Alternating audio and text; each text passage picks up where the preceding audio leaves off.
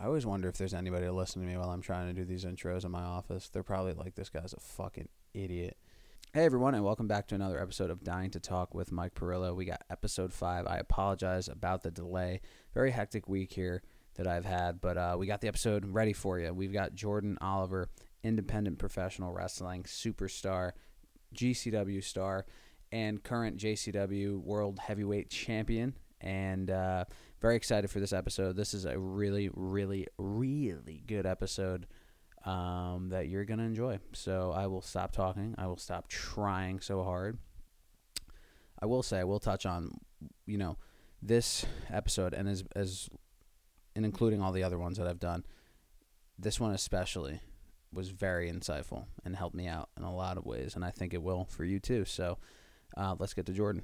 A real podcast. A real po- a life- Two buddies. Yo, I saw this tweet. It was like, I'm thinking about starting real life podcast. Bunch of friends get together, no microphones, just discussion. I'm like, bro, discovered hanging out. That's like literally what it Let's- is. hey, you want to film a podcast? You come over, just you and a dude hanging Yeah, out. just me hanging. Want to watch the game? It's like, man, this is just hanging out. This shit whack. Mike, if you want to hang out, you could have just asked. Yeah, that's what it was. That that's that's exact. I started this podcast specifically just to hang out with you, and I'm never doing another. I'm gonna tell episode. any of my friends that have no friends to. just start a podcast. Welcome, ladies and gentlemen, to another episode of Dying to Talk with Mike Perillo. I got a very special guest today. Got one of my longtime homies, the East Coast Ace, the Jordan Oliver. But he just told me that he doesn't want to talk about wrestling, so I'll just call him Jordan. How's it going, Jordan? How's it going, man? No, it's not that I don't want to talk about wrestling. I was just fucking with you. I'm just saying, like, it's nice to be home in Newburgh where I can be like, just a normal guy. Yeah, your mom can be like, "Go do the laundry" or some shit. Fuck no. It's like, I'm not doing that, mom. Do you know who I am? do, you, do you know what? Yeah, let me do my laundry. Puts the belt on the table. I'm a very narcissistic human being. I think I deserve special treatment. Yeah. so. Hell yeah. Me too. Same. Um, for those of you who don't know who Jordan Oliver is, he is a professional wrestler on the independent circuit in the very booming world of professional wrestling. He is the current JCW champion. He's one of the top guys at GCW Game Changer Wrestling. He's also a former CZW star, former MLW star. He's been to Japan. He's about to go to Europe for a long ass tour. He's wrestled some of the top names in the independent scene, as well as some of the top names that we currently see in both WWE and All Elite Wrestling. And I went to high school with him, which is how we know each other. And that's Um, my top uh, of what? the list. And he went to high school with Mike Perillo. Yeah, that's gonna be your crown. That's the crowning achievement. Well, because any like I told you, anytime I see somebody in the wild talk about GCW or like that dude who had a Jordan Oliver shirt, I was like, yeah, I went to high school, no big deal. You know, it. You know, there's probably people that clout chase your name, I hope so. like yo, like book me on the show, like I'm friends with Oh. Jordan. Like I would never oh, do that, that. happens. Yeah, people. I, I know. that. I'm just like, yeah, I went to high school. He sucks. He's the worst ever. Nah, I'm totally kidding. when I see people in the wild wearing Mike Perillo shirts, I go like, "Oh, How the fuck did you find that? I went to high school with that guy." you can do that. yeah, You can do that. going to high school with you is like going to high school with Kobe Bryant. Yo, facts. Thank you for referring to me as the Mamba of NFA. Um, but no, even like uh, Jeremy Ramos, Jeremy Sidewalk, he was like, "Yeah, I know Jordan. Like I remember from back in the day." I'm like, "Oh, that's like." Because like Jeremy's another one of my like homies, and I'm like, damn, like two different universes, and like you guys knew each other like way going back. Yeah, way kids, little Yeah. kids. And I was like, that's just, I mean, it really is a small world. And then, like, um, you know, obviously you introduced me to Navon and all the guys at Newburgh Underground Wrestling, but how we actually met was in health class. I'll never forget this. It was like one of the first days of class, and you had a CM Punk hoodie on, and I was like, yo, I like your CM Punk hoodie. And you gave me this dirty ass smug look, like you thought I was fucking with you. And I was like, what the fuck is that kid's problem, bro? All right, whatever. And then we had English class the next period, and I was like, nah, like I watch wrestling. You're like, oh, okay, good. Because thought you were like trying to make fun of me because I'd fucking kick your ass or some shit. I was like, dude, relax, bro. It was like the third day of school, bro was amped up. I do hear nowadays that I was very uptight uh, a lot when I was younger. Um, I don't. I never re- recognized this Uh-huh. that I was a very like quick to snap kind of person. You definitely had an edge. I don't, I don't think it was like that bad. I mean, like, yeah, I just know you as like, you know, you don't you're not gonna like hold anything back or say any like bullshit. You're not gonna yeah, I'm dance just around what you have to say this about myself. though. about your younger self. No, in general though, I think I hadn't recognized that I'm like a like a straight straight The straight shooter? Yeah, like, like I realized I know one of my biggest policies in life is to keep it honest, Yeah, but I hadn't realized that like uh, uh people all, other people recognize that. yeah, too. but you know what too? It is how people choose to identify or like understand somebody else's like honesty. Because you know me, I like to joke around, I like to dig around. Yeah. People could see that as oh, like I could look at you being completely honest as like this dude's a piece of shit, or like no, like he is coming from a point of sincerity when he's being honest. Like he's not saying shit to be a dick or whatever. It's just Yeah. like, oh, you got to get your point across. You're expressing your point. There's no intention to hurt your feelings half the time. No. 99% of the time. 95. Yeah, 95% of the time. 95. Let's stick at a cool 95. But yeah, from there we uh joined, well I joined Backyard Entertainment Wrestling, what is now known as Newburgh Underground Wrestling, where Hell Jordan it's funny cuz you were like, "Yeah, I'm a wrestler." And I'm like, "How?" Like not because you, physically how cuz you were a smaller dude back then. It's just like you're like 15, how? And then you showed me and I'm like, "I need to do this." And then there, that's kind of was, and then we be, like, I, it became a thing in high school. It's like you guys are the backyard wrestlers, and we're like, we sure are. Yeah. Yeah, that was awesome to be able to like integrate like because I feel like in school you're like a pretty popular kid like talking to everybody and then also like you're a fucking backyard wrestler. You, th- yeah, that one hundred. It again, like we were saying earlier, it just like adds another layer to like our character. But again, too, like through you, I got to like some of my closest homies now yeah. is all from wrestling. You Yeah, know, you like yourself included, the Reed brothers, Fresh, Navon, Felix, Yankee. You know, David. I can go on forever.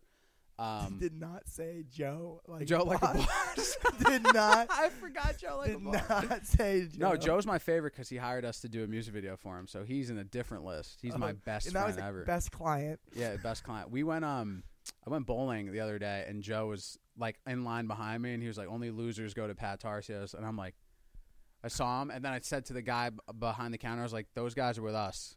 Like, yeah, I was like, yeah, I got you a, a premium lane. I got you lane number 14. You're welcome. Wow. Cuz I got power like that. you blessed him in the bowling Patarcio I sure did. World. I was just giving back, you know, Yeah. giving back where I can. Joe, you're definitely not listening to this, but shout out to you. But yeah, um yeah. No, for sure. And then as we get older, junior year starts to roll around and then senior year like you start going on in the indies and you start really doing the fucking thing. So you started to have like there was like aura around your name and especially like teacher like when our English teacher found out that you were a wrestler, he was like, "Wait, what the fuck?" And then you were like missing school to wrestle Yeah. every fucking day. Hey, where's your buddy Jordan at? I'm like, somewhere in New Jersey, I think. Probably. I check Instagram, like, yep, Jersey. Well, he's supposed to be here. We have a test today. I'm like, well, go get him. go get him. Go get him, because I'm not. Um, yeah, and then after high school, I well senior year you hit your growth spurt, so you went from you know being Four foot two. four foot two to six foot. Yeah, six foot one, two. That bandana never left your forehead. No, It's not on today. no, I don't wear that shit anymore. Don't you don't rock the X Pac anymore? Nah, for like the past few years, I stopped rocking. it. Damn, dude. No headbands randomly. I don't know why. Fuck. Talk about that. What was that like for transition? No, I'm just kidding. I start um, telling you I'm really it. and de- just just like, yeah, man, it's fucking tough. But um, and then on to graduation, you you just like, you took off, bro. Like you were doing the you were doing the thing. Yeah, And what was literally graduated the next day. I just Gone. like moved to Philly. Yeah. And Yeah. you were you started training, or you started that was CZW. Yeah, I just started going to CZW and getting my reps in. And how did you get involved? Because you had started doing SWF. Yeah, so we did. We were doing some uh, BW and UW show. Mm. Casey Navarro was on it. Dave Destruction maybe won. I think Dave Destruction won. Oh yeah, yeah, yeah. and yeah. then Casey was already training to be a wrestler, so he he hooked it up. He talked to some promoter like I want to wrestle Jordan, Uh-huh. whatever. So then I had started wrestling on trained. Went you know did a match or two. Wrestled Coco Beware. I remember that. Mm-hmm. I remember and- that. And it was a tag match, and Coco Beware's partner, Jersey Kid, um, or Tarzan Duran. Yeah, I I was on a show with him. He's a cool dude. yeah, he's a great guy. Yeah. He let me. He basically told me like, hey, like move in with me. So I'm like 15, 16. I moved in with him for the summer, a few months, Mhm. and he had taken me to CZW during that time. Gotcha. At that time, CZW had like a, if you're a trained wrestler, you can come in for free. uh-huh. I took advantage of this and I lied. And, Wow. Uh, because I was already having matches, so I just started when I moved to Philly. I was just going there for free with already, you know, I had the foot in the door Yeah. sort of thing. But yeah, I fucking hated high school.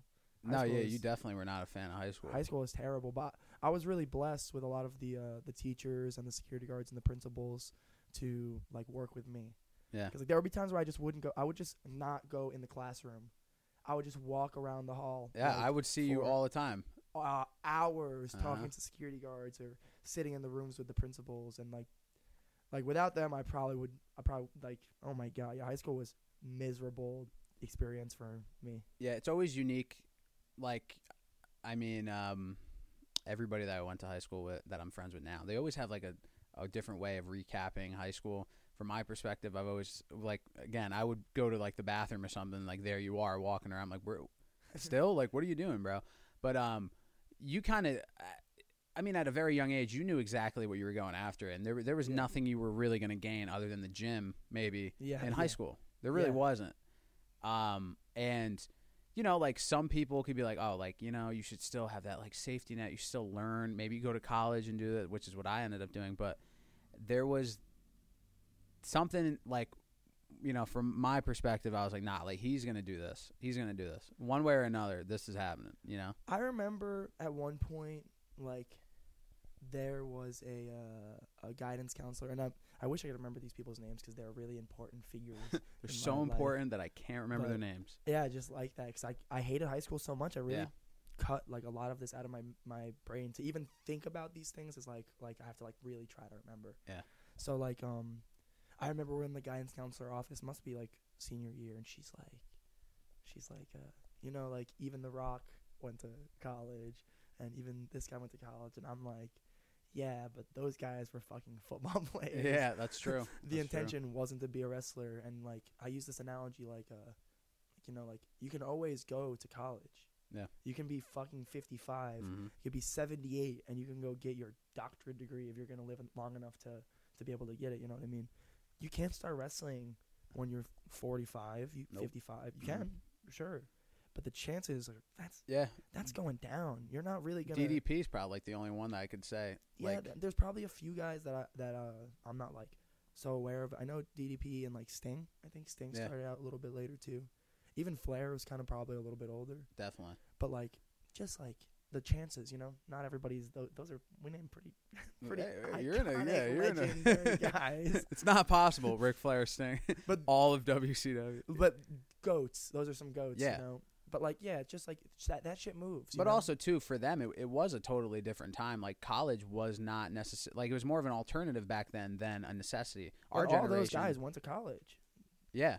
Like Our generation though harps on it even more. oh yeah, absolutely. College, you need to go, you need to go, and that where like I had see I in the similar boat. Like you know, oh I have to go to college. Like I can't hang out with you all day in Jersey, and you know I just Yeah. can't do that. I have to go to college. Yeah. Huge mistake. I probably could be GCW champion. I invited this guy so many times, trying to get this guy to come along with me. hmm There were days though, like I legitimately couldn't. But Yeah, there were some days where I was like, I don't know, because there was like a mix of things. Like my mom is very anti, like she hated that I wrestled. My girlfriend didn't like that I was wrestling. I was also involved doing shows for the school, and like yeah. I would, uh, we left a show to go. Me, you, Alan, Johnny left school early, or Alan had graduated. But I remember I left a show that I was in early to go do. Uh, I think it was King of the Yard. really? I'm pretty sure, yeah. Oh wow. Because I remember, it out, like, you text me, like, yo, where are you at? And then you were in the dance studio with Johnny, and I was like, oh, shit, like, we're about to go. And Cliff was like, where are you going? And I'm like, wrestling? oh yeah, I, I uh, had another show that same day. Yeah, you did. Yeah. You did your match, like, second, Yeah. and then you and a bunch of other people just dipped. Yeah. And then Yeah. I went to go do it. And then show. my match didn't even happen that day. It happened the next day. I Solid. wrestled Doc Holliday, I think. That's awesome. Yeah, I rem- I remember like a lot about high school. But then there's some things I don't remember much of like uh, ninth grade and like tenth grade. If it wasn't the most things I remember about tenth grade is wrestling though, because that's when I started doing it. Uh, all of it's a blur for me, man. I mean, don't you've really- been bro. You don't have time to look back. Yeah, well, I just don't care. I just don't. That too. I didn't. I never. I really can say like I absolutely hated high school. I hated not not like I had a, a miserable, depressing life at that point. Yeah. I just could not stand high school. Yeah. Like it's just not it's just not for me. Would you say um that's I mean probably because like I said like it's just time away from the thing that you're actually gunning after. Yeah, I just I always kind of felt like a alien. Like Uh-huh. since like even like around my family, around everybody, I always felt like this sort of like alien figure, you know, like so like I don't know, I never felt like I really fit in with anybody. Gotcha. I was saying yesterday, you're the only person that I talked to from high school. Yeah. The only person that I That we graduated in the same class together? yeah. Yeah. I, I mean sometimes I'll talk to like you know comment on the Facebook post or something Mm. like that, but like I barely remember their peop- their names, you know. Wow. I'm a part of an exclusive club. Well, because now too, with your success, there's probably people you went to high school with that never fucking gave you the time of day, or you don't even know who they were. Now, they're like, yo, my boy Jordan's killing it, Maybe. whatever. I don't know. I'm not checking the. Con- yeah. Maybe yeah, I don't know. Um. Yeah. Yeah. There isn't that many people that I graduated with in my class. Obviously, all my business partners are younger than me. But they all went to NFA. But in my actual graduating class, there's like a very small handful of people Yeah. that I still talk to. Um. Yeah. It's in general for me.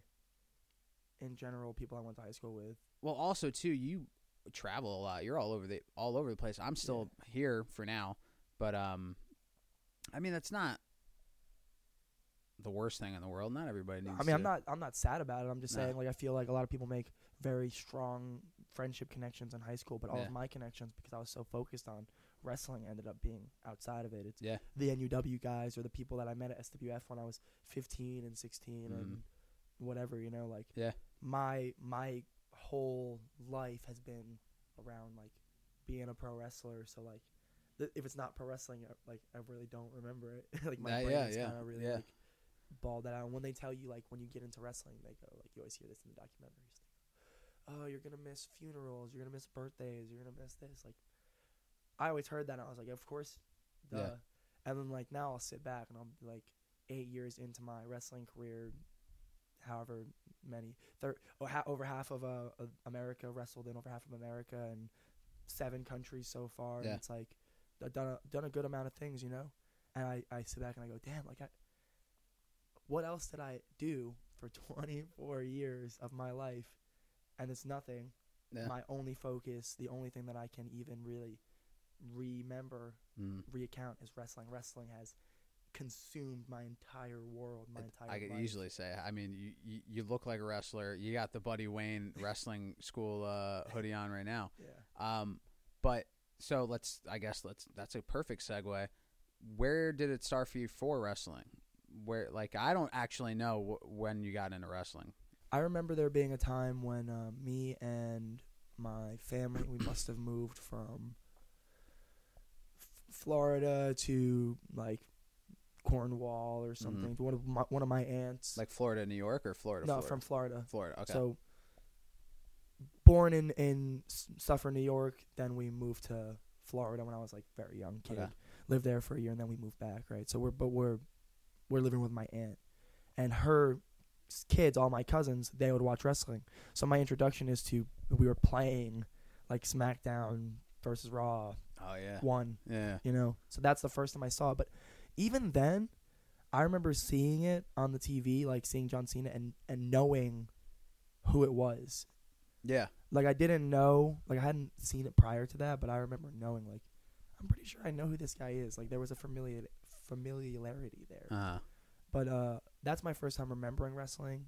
And then post that, when I moved to Newburgh, my dad went to go get like cigarettes or something, and my mom was watching SmackDown, and I like peeked around the corner and seen Booker T versus John Cena. And I'm like, oh, I'll be that sick. King Booker. Yeah, yeah. So those are the first two, my first two memories of wrestling. Mm. So you would because by John Cena at this point, this probably was like 04, 05? Yeah, yeah. He's wearing like the black, the black high tops, doing the Yeah, pump up the kicks gimmick. Like, Interesting. So Yeah. you discover well, not you didn't discover it late, but compared to my like me, it was like the first thing that I was ever introduced to. Like Yeah. uh, that. That's interesting. Um, did you have a favorite growing up? Like yeah, I love Shawn Michaels. Shawn Michaels. Shawn Michaels and John Cena. shocked. Yeah, no, I'm not shocked. I, I had a feeling Shawn Michaels in the. I loved. I loved watching wrestling when I was a kid, but uh, I loved watching the documentaries so Really? much. Mhm. Yeah, I I was like a fiend for the wrestling documentaries. Like once I once I saw like wrestling for the first few times and like actually like you know maybe like a year into my fandom, it was Uh-huh. like let's consume all of the Yeah, all the media you can Yeah. get. Yeah, same, same. I always like I'll put on Dark Side of the Ring, or I'll oh, like yeah go through. It's now Peacock, but the WWE Network, and just Yeah. watch like um, the one that always I liked was the the the Bret Hart like when he had just came back. They did that huge DVD collection on him, and somebody had let me borrow. I think my next door neighbor Ned had it and like let us borrow it and watch it. But um, and just same like the video games, the toys. My older brother and my dad were fans, so like the day I like the day I was brought home after being born, and when I was in the hospital after being born, Nitro is on the TV My in God. the emergen- in the hospital room. I'm brought home and it's like another smack. It's like Thunder or some shit because it was like 1999. Yeah, and I just found this picture. My brother sent it to me, or maybe my mom did. It's me in the, in the carrier. My brother like smile like this, and we have like this big Shawn Michaels figure next to me, and I'm trying to find that toy. Like I don't know what it's called or whatever. It looks like a plush, but it had like a rubber head. Shawn Michaels. It's Shawn Michaels because it has the heartbreak tights on it. So I'm trying to like piece that back together. So for us, really, the ruthless aggression era was like our introduction oh, to yeah wrestling. that's the bread and butter. That's the best era yeah, that is the best era I ever. I- in general. One hundred percent. I don't think people are arguing it nowadays though. No, No, because I now our people are- generation's getting old. Like, yeah, sure, the golden era, sure, but in terms of like, it's the best of, pe- like characters in promo and also just in ring. The matches, I reference our ruthless aggression era matches for my matches all the time, oh, yeah, they're best. all the time. I love watching them. Um, I think too. What uh, was so in- interesting about wrestling, like in general, when I Uh-huh. first started seeing it, was like what like what is it? You know, when you first see wrestling, it's not like I don't know. I didn't think it was just fighting or something. Yeah, like, yeah. I didn't.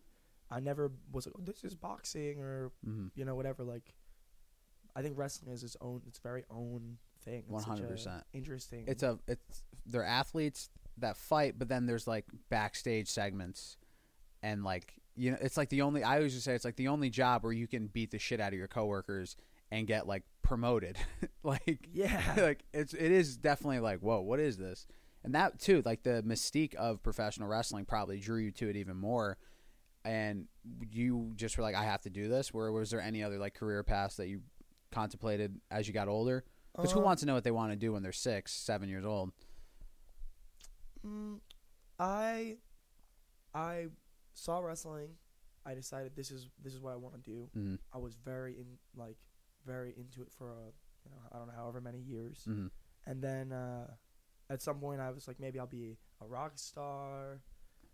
That's not the the wave, and it just always came back to like wrestling. wrestling Yeah, Mhm. like I think that's the only thing I ever el- other pursued was like boxing and playing in a band, and then other than that was just like it was just wrestling just wrestling. and you started wrestling with joe like a boss in your basement yeah, since, since I was like six. and joe always tells me the story that you guys met on the bus Yes, and he slammed you on the seat or something like that he headbutted me really hard. He headbutted you. Yeah, yeah, he yeah. I don't remember the like. He was just a piece of shit, and he headbutted me.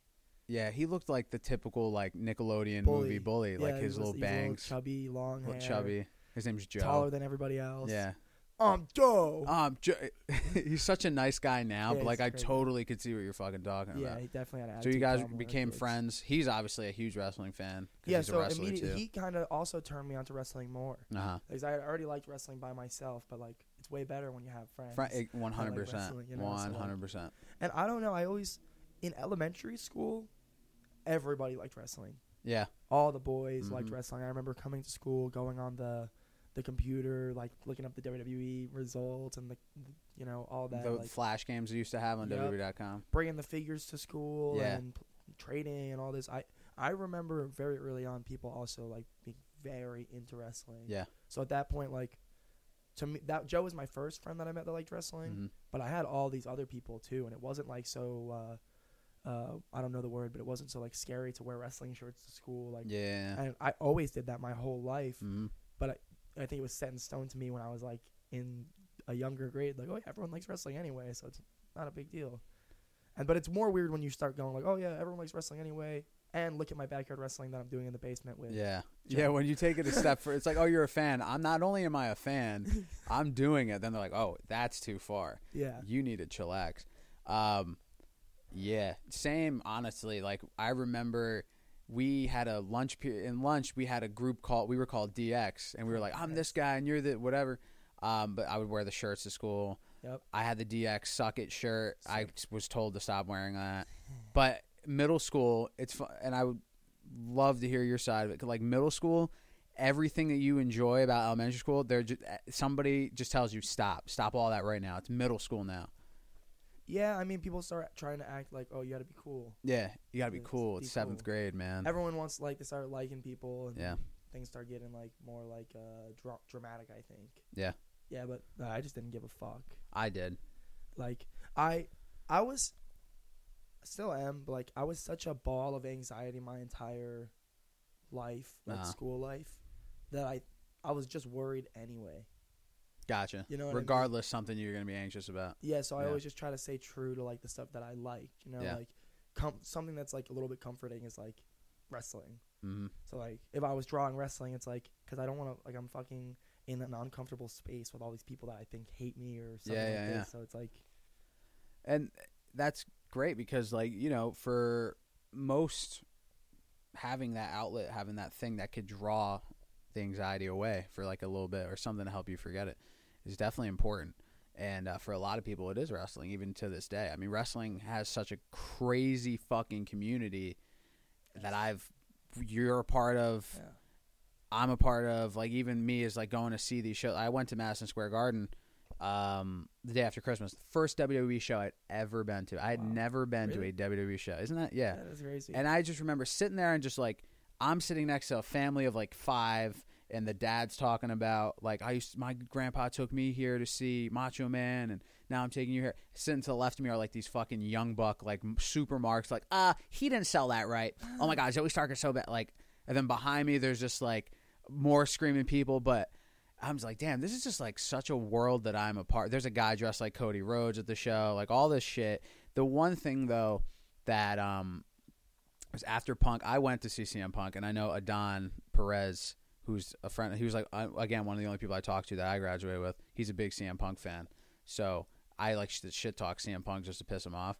I went to that show. He came with me, and so did his friend Danny to see Punk. But I remember Punk signed this guy's shirt, uh, hat after his match, and the guy, I believe he had Down syndrome or something. He looked like he had some sort of um, mental disability.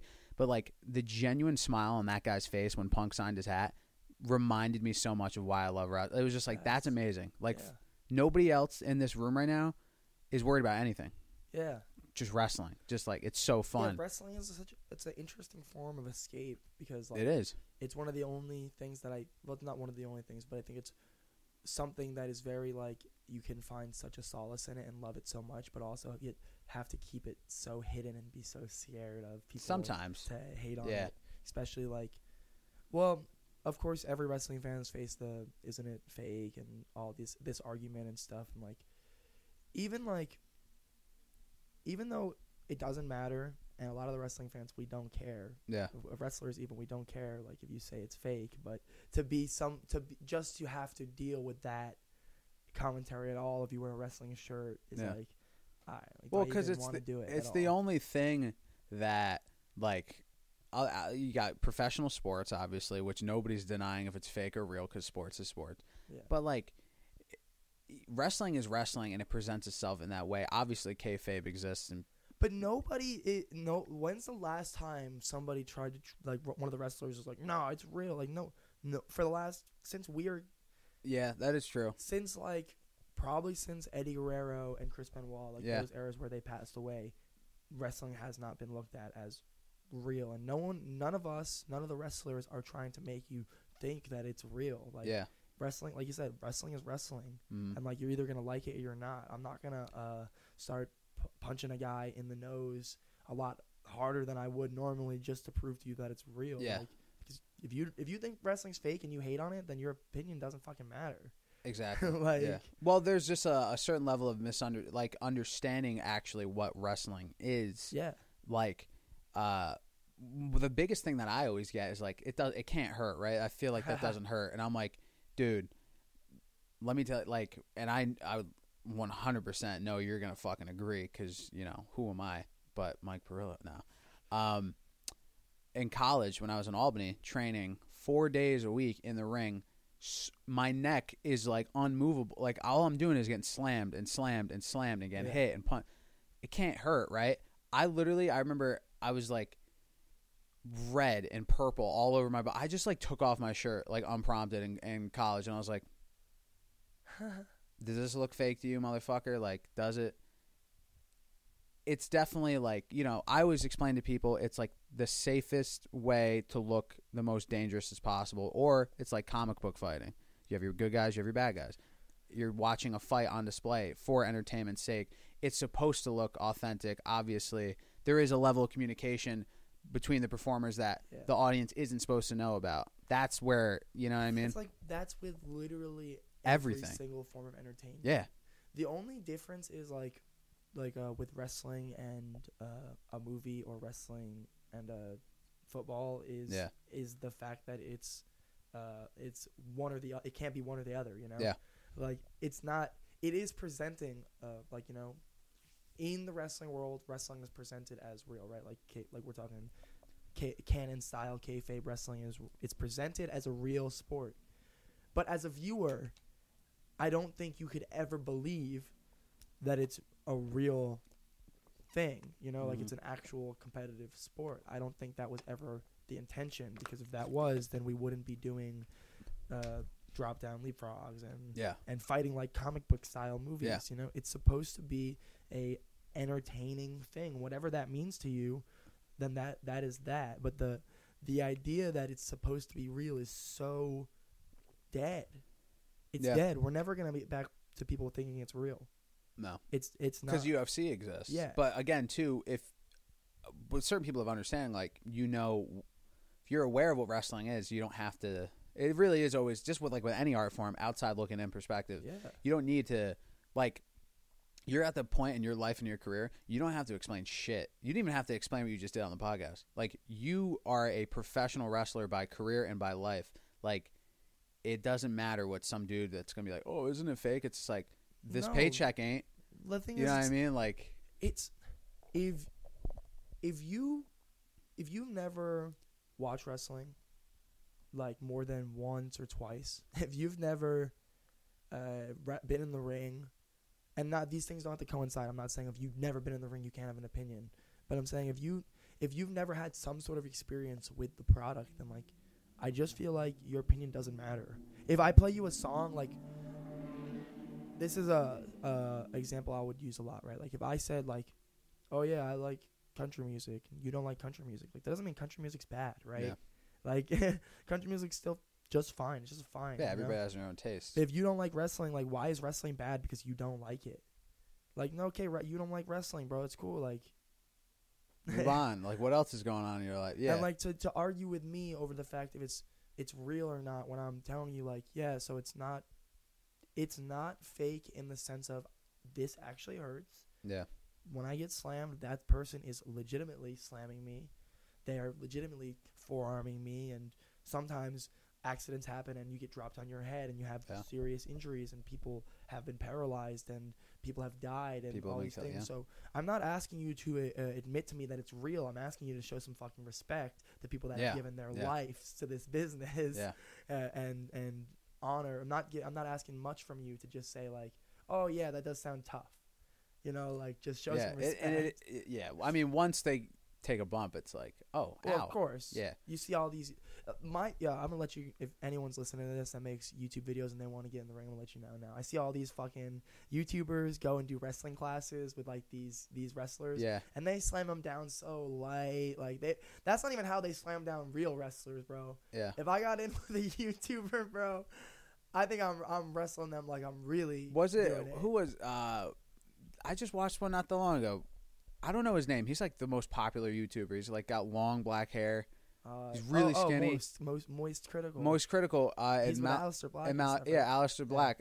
Yo, I never realized how big Aleister Black was until Tall I saw him standing next to because Um, he's one of my favorites. very short. He's too. very small. But I just remember clicking on the video. I'm like, God damn, he's fucking jacked. Yeah, I haven't watched that yet, but yeah, usually I feel like these guys get it taken easy on them because they're It's for content. yeah. You but, know what I mean? I'm treating old school, baby. Yeah, old school. Hell yeah. Anytime somebody What would steps in the ring with me, do if a motherfucking YouTuber came up? fucking throwing them him, out the ring, Can bro. you put me on? Can you teach me how to wrestle? Can you teach me how to take a bump, but do it lightly? Because I have to do I'll this teach you how to goddamn do a wrist hold and break Yeah. shit.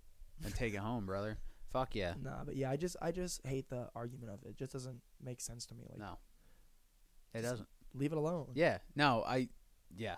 And that goes with like any art form. Like like you said with like comparing it to you know the country music analogy you made earlier. Um at a certain point though like I don't need to explain why I like things and why I think things are cool. Like if you don't get it, that's fine. That's the beauty about being an individual. Yeah. Is everybody's opinion and everything is unique. And uh speaking on that, like your um your transition from just wrestling with us in Navon's backyard to now being surrounded, like you talked about, like, uh, you know, like Joe like a boss was like your childhood. And you're like, you know, Yeah. you left that and now you're into the real world, Sure. s- uh, surrounded amongst the uh, other people like yourself that are willing to do this for a career and willing to, like you said, put their life on the line for the business. What was that like for you transitioning from uh, the backyard to the indies? At first, it was really uh, scary No. because I had, I don't know, like, a lot of it feels fake. Like, I don't know if you've been on movie sets with people that you just think, like, well, maybe I'm not really like this. Hmm. Like, for a lot of years, for probably five years of my career, I really felt like, damn, like, I don't know if I'm, like, supposed to be here. You know what I mean? I'm around these guys, like, that that I grew up watching, like you were telling earlier that we watched together in the library. Yeah. Like it just feels a little game show-ish, you know? It feels a little Truman Show-ish to me sometimes when I'm sitting in a room with Joey Janela and Paul London and Brian Kendrick and Carlito and And Mike Bailey, Mike bro, Bailey like The Undertaker and Ric Flair Yeah. and uh, blah blah blah. Like when I was on the uh, Ric Flair's last show. you were. Yeah, I wrestled on Ric Flair's last show. Were you? Was it aired? Yeah, Because I watched that. Where? I did uh, the pre-show Royal Rumble. We did like oh, uh, right, right, right. GCW Yes, Invasion. yes, angle. right. And to be in this like locker room, like I mean, Rick, it's Ric Flair's last show. You know, Yeah. you got all these insane wrestlers coming through. Kid Rock was hanging out back That's there. insane. Like Yeah. I'm saying, like I'm I'm in a, a a room with real motherfuckers, and like I'm one of them. Yeah. And I ha- and it just feels fake to me, Interesting. You That is know. really interesting. I and it's always felt like that. really wow. Why do you think that? Like, I mean, do you? Why do you think that is though? Like, because I did not expect you to say that at all. That's like really interesting. I like to, on film sets. Like, I could probably again. I haven't done anything like crazy yet, but like. There's just some moments where I'm just like, is this fucking real? Like, is this really like going on? Like, uh, um, my senior year we did Grease the musical, Fuck and then. I got to be the original Frenchie Didi Conn's assistant on a movie. Oh wow. And two days prior to me finding out that that's who I was going to be the assistant for, my girlfriend and I watched a documentary about Grease, and then two days later that happened. I was like, that is really weird. Or Crazy like, uh. I was in the bathroom, like on set, and Bruce Campbell like just pulls up in the bathroom, starts taking a piss, and just starts talking to me while we're both pissing at this bathroom. And I'm like, guy shit. yeah, like the dude from fucking Evil Dead, Ash, and and every Spider-Man movie, he's just we're just talking about like I don't even fucking remember, and I'm like, what is going on? So then obviously I was like, I have to ask, what was Macho Man like? And then he told me his crazy ass Macho Man story that I was just like, there's no way this is real. But it also too, it's like it comes from a place of like I used to dream about this. Like you definitely Oh yeah, bro you would Dreamed show me all these fucking dudes all these wrestlers that you would talk about non fucking stop pwg we'd watch every highlight video everything. Yep. and then i go on instagram and you're beating the shit out of these guys. And he's got like mike bailey who'd be like yo he does this crazy ass move the double the shooting star knee and then i'm like oh he just did that to jordan like Yeah. that's life is fucking crazy in that regard, and I could definitely see where you'd be like, "Is this even real?" Because I used to dream about shit like this, and now it it's feels happening. very fake. It does. Like I'm. I mean, I'm. I've wrestled in Korakuen Hall three times. Yeah. and every single time I'm in there, like, huh, like the amount of matches, the amount of uh, videos that I've seen here. Yeah. This doesn't feel. It doesn't. It feels like for me, like it feels like someone wrote my life out. Like they wrote a script out and was like, yeah, like if if this is how it's gonna go. And in like this rest- chapter, yeah, yeah, because like it's just been pretty like bumps. We all have bumps. We Yeah. all hit our roadblocks and stuff. But like, I don't know. It's been pretty smooth sailing to be successful in wrestling for me. I just put my head. and Yeah. I just put everything I had into it, and it just went pretty well. Like It- things just went pretty well. I went from being like like that guy in the room with people, real motherfuckers that people were like, "Why the fuck is that guy in there?" yeah, To being the guy in the room that people are like, "Oh yeah, of course Jordan's in there." yeah, oh, yeah. Holy no shit! no you shit. became, you've become a name. Like you've become Jordan Oliver. I I And I, I said that in the car earlier. I was like, we remember we used to look up your name, oh and yeah. somebody, another Jordan Oliver would pop up, and now it's you. Now like it's you, now you've made it because Google has recognized you. what I appreciate more is like the guys that we're talking about, like uh, like Joey Janela, Mike Yeah. Bailey, uh, uh, Alex Shelley, Chris Sabin. Those are just Matt a few- Cardona. Matt Cardona, yeah, just a few, right? These guys are uh, are legends. Yeah. Uh, Carlito. These guys are very uh, icon, like you know, they're iconic to me in my life Yeah. and my fandom or whatever. They don't. They not only like me, they think I'm one of the best. You know what I mean? Yeah, Like yeah, that's their opinion of me. Yeah. They think I'm very good. They think I have something. yeah, And that's that's more than like being over and doing like cool things or whatever like to me like that's the that's the real bread and butter is is getting that sort of respect where, like, absolutely. they'll tell me like oh yeah you're one of of course you're one of the best like cuz like you know you don't see, I don't I don't think you see it as somebody like in it usually you won't be able to see it to you right there, like all these guys that you grew up idolizing that now see you as equal and, or potentially see you as the fu- you know, the future. yeah Because a lot of these guys are, you know, uh, like Alex Shelley, he's been around for a long ass Oh, fucking yeah. time. And what's great is like you can never say you have like some sort of imposter syndrome or just something that I do it all the time because like bro, like at the end of the day, these dudes are calling you up yeah you are working with these dudes. These guys are putting you over. Like that, you said. I feel like somebody's writing my story. You are like it's literally you. You're doing it because you, like we had already talked about, at a young age, put your fucking head down and just went to work. yeah Nothing else distracted you. Me, everything fucking distracts me. I got little skateboards I play with, bro. Like I should be paying attention. You Yeah. know. Um, But that's what I'm saying. Like, while doing all of that, it just happens so fast, and it's not something you can even really like take in. yeah, And like it did. Yeah, I mean, you're still very young. You've been in the business for eight years. eight years, yeah, You're 24. yeah, yeah. it's a You're coming crazy- up on a t- you're going to be a 10 year veteran by the time you're 26. Yeah, that's a crazy uh, stat to have. Yeah. Yeah. That is.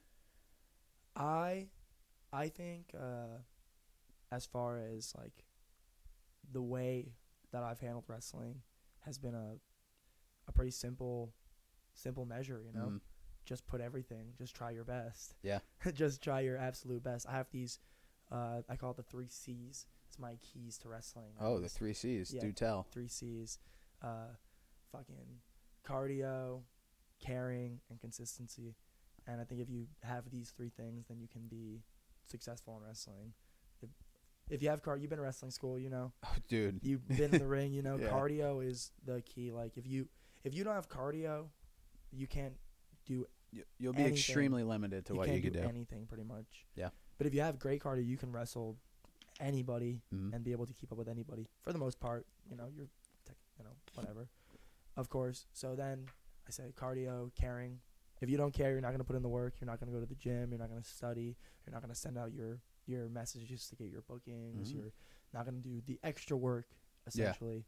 And then consistency. We all know what that means, right? You gotta Yeah. stay consistent. Absolutely. If you don't stay consistent in anything, you're not gonna get good at. it. Yeah. And the consistency grows with the first two C's. Yeah, absolutely. Um, we got to talk about. Uh, so you were out on the Indies, as uh, you know, as yourself, CZW, SWF, and then you and KC Navarro were a tag team Yep. for a little bit, Yes, right? sir.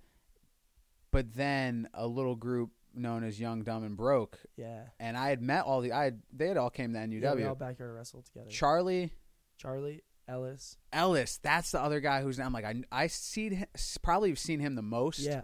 but I can't remember his fucking It's- name. And it's an interesting name. Yeah, and Griffin. Yeah. Griffin McCoy. Yeah. yeah. Talk about that because that was like your you guys formed that group, and then you started to climb with Yeah. that for sure. Yeah, so everything lined up pretty. Again, that's what I'm saying. Just kind of seems like some movie situation, some sort Yeah. of fake scenario. They had their backyard company in, in Philadelphia. We had ours in Newburgh. Yeah. There was some sort of backyard wrestling uh, MV competition, and we ended up being against each other in the bracket. I remember that shit, yo. What Didn't like them Yeah. because of this, so we had some sort of issues, Yeah. and then they're sh- they're actually gonna come wrestle for us now. So we Yeah, have this animosity. like, oh, is there gonna be? I remember that. Yeah. Uh, but and we just gelled. I mean, literally the moment we we met each other, we just couldn't stop talking about wrestling. Yeah. The kind of wrestling that we we all love the same sort of wrestling. The had the same sort of goals and the same sort of uh, thoughts. So then, the same way KC had helped me out and got me in. Yeah. I got them in. We went to uh, Indiana show, IWA Mid South. Yep, I remember that. We all wrestled, and then uh, we I came back. Whatever. A few months later, we went to North Carolina Mhm. When we came back from North Carolina, it was like Christmas time.